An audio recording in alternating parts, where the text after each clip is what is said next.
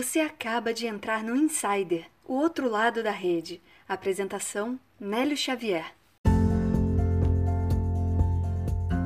Hoje é dia de Insider, sim, diretamente do outro lado da rede, para o seu fone de ouvido. O primeiro podcast do Brasil especializado em conteúdos do LinkedIn.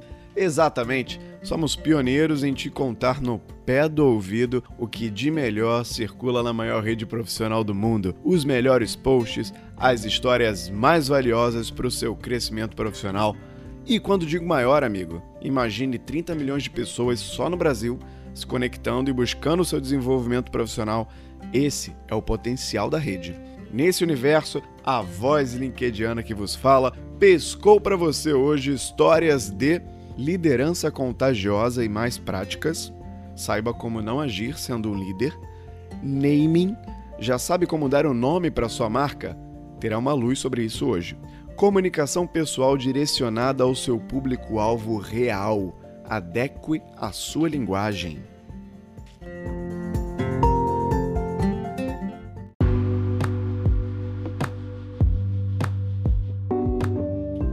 E antes de entrarmos na pauta do dia, eu quero fazer um convite para vocês. Para quem já ouve aqui o Insider, a gente já está entrando no terceiro mês de podcast. Para você que já está convidando as pessoas, você que está chegando hoje, você pode avaliar o podcast. E isso é muito bom para gente. Lélio, como assim avaliar? Avaliar tipo uma corrida de Uber. Quando você sai do carro e fecha a corrida, você não pode dar cinco estrelas lá para o motorista?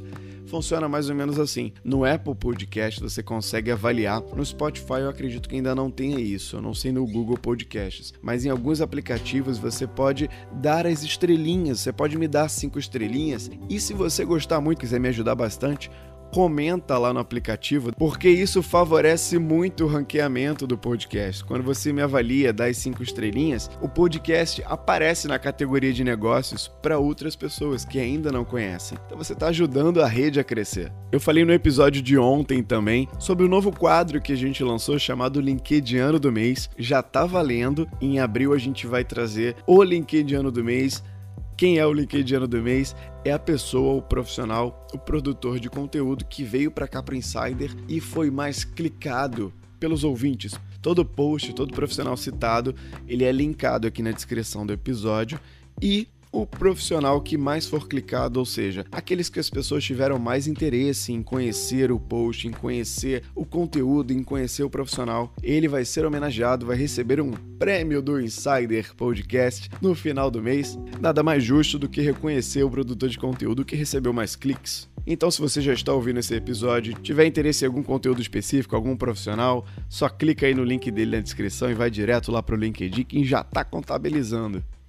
Eu falei também da série de episódios especiais chamada Artigos, que vai acontecer quinzenalmente. E o primeiro episódio vai ao ar amanhã. E o nosso primeiro convidado será o Vitor Matoso, ele que é instrutor de liderança criativa na AdTech. Ele escreveu um artigo muito bom sobre posicionamento profissional e amanhã a gente vai conversar aqui com ele no primeiro episódio dessa série, que é um formato diferente, vai ser uma entrevista, um bate-papo, e eu acredito que você vai gostar muito. Avisa pro amigo, fala pro chefe, fala pro seu estagiário, que tem série nova aqui no Insider com entrevista, com bate-papo, que vai sair do forno amanhã para você clicar no play e conferir. Agora chega de papo e vamos à pauta do dia.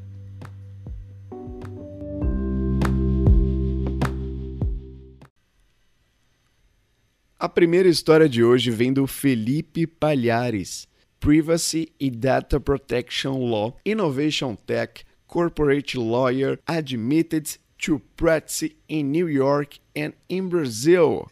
E ele publicou lá no LinkedIn. Você quer me fuder? Um dos meus primeiros chefes berrava isso constantemente, não só para mim, mas para toda a sua equipe. Se algo simples como quando a fonte usada no documento não era a que ele gostava, ou se alguém pensasse em sair do escritório antes das 10 horas da noite, era um berro desses, geralmente seguido de uma série de outras vociferações não muito agradáveis. A pior parte de trabalhar em um ambiente assim é que te suga as forças e vai te transformando no seu pior eu aos poucos. Até o dia em que dei um berro desses com um estagiário. Dois segundos depois, eu tive a certeza que estava na hora de buscar outro emprego. Procure trabalhar em algum lugar que incentive a evolução do seu melhor eu, não um que alimente o seu lado vil. Perder a sua essência por causa de um emprego, por mais que te pague bem, não vale a pena.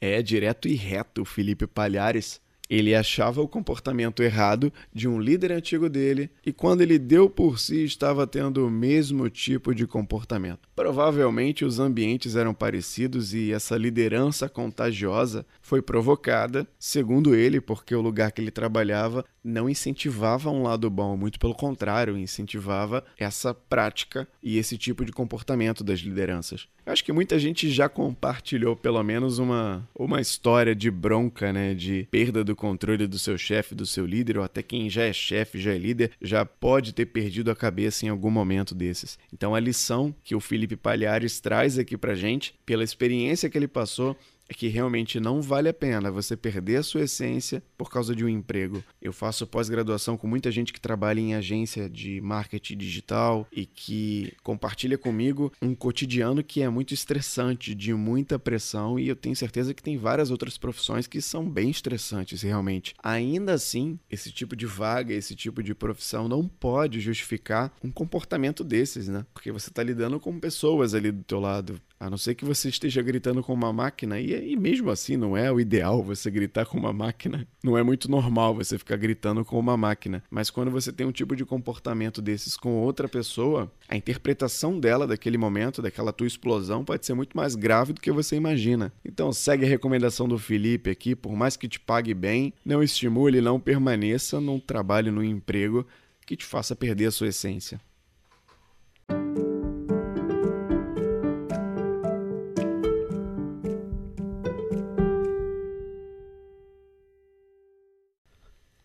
O segundo post de hoje vem do Fábio Milnitsky.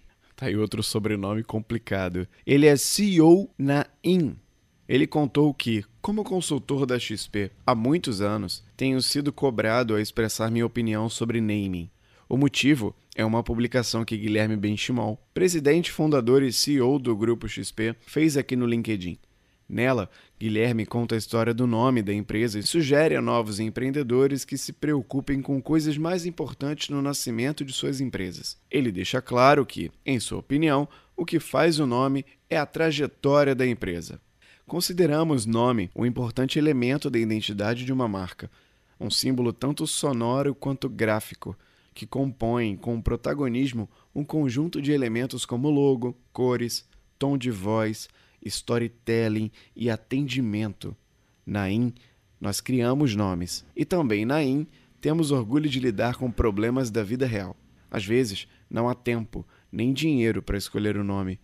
Outras, toda a sinergia e recursos do empreendedor estão dirigidos à sobrevivência e ao crescimento da empresa. No mundo real, a teoria e a prática nem sempre caminham juntas. Por isso, se temos convicção de que o nome é muito importante e indicamos sempre começar com o nome certo, também concordamos com Guilherme. A trajetória constrói significado. Quantas vezes não vimos nomes que nascem sem sentido e que com a vida se tornam gigantes? Foi assim com a XP. Tá aí o Fábio trazendo o real significado de naming. Existe essa discussão se nome é ou não é importante para uma empresa que está começando, ou o quanto significa um nome para quem vai consumir o serviço ou produto daquela empresa. E o cara que é CEO de uma consultoria de naming esclareceu que não tem uma fórmula. Realmente a trajetória pode construir um significado para o nome da marca, ainda que a indicação seja começar com o nome certo, né? o nome mais correto possível para o começo. O próprio Insider, ele não seria Insider no começo, era um outro nome, mas que já tinha sido utilizado e aí eu tive que pensar em outra coisa. Insider ficou muito melhor, eu gostei. Todo mundo que ouve acha o nome bacana, sonoro, combina com o podcast, com a ideia, o propósito do podcast. Então, a construção do significado do insider ficou muito nítido para mim desde o começo. Mas tem marcas, tem empresas que não têm essa mesma facilidade de identificação do significado para escolher um nome já no começo e, e acabam fazendo escolhas erradas às vezes. Então, se você tem interesse em conhecer um pouco mais sobre esse assunto, sobre name, é só clicar no link do post do Fábio e conhecer um pouco mais dele, da empresa dele lá no LinkedIn.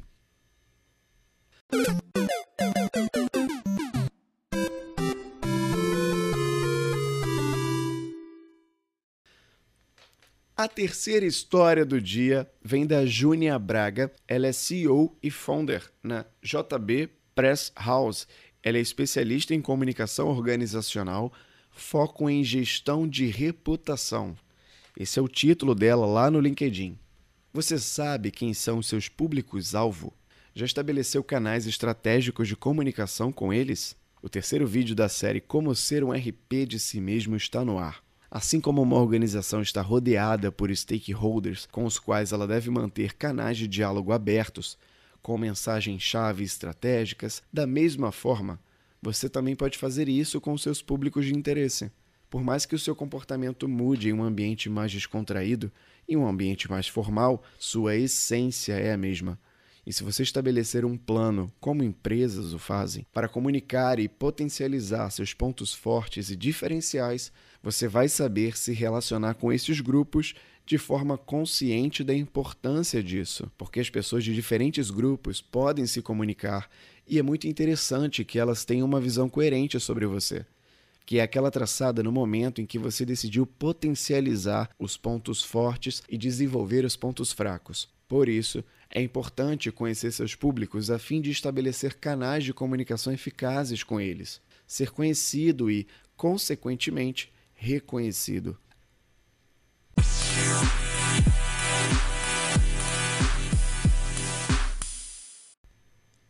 No episódio passado, a gente falou bastante sobre comunicação pessoal e a Júnia Braga traz uma visão de conversão de estratégias corporativas para sua vida pessoal. O que ela fez faz muito sentido porque você se relaciona com diferentes tipos de pessoas em diferentes ambientes e você usa linguagens diferentes. Agora, você sabe da importância de adequar a percepção das pessoas desses diferentes grupos sobre você? Você sabe dizer se o jeito que você fala, a linguagem que você utiliza, a sua comunicação oral nesses diferentes ambientes para essas diferentes pessoas estão transmitindo uma imagem coerente sobre você? Vale a reflexão sobre mais um conteúdo de comunicação para você entender que o que você fala tem que ser coerente, independente de quem esteja ouvindo. Se interessou pelo conteúdo? Então clica no link da Júnia Braga aqui na descrição do episódio.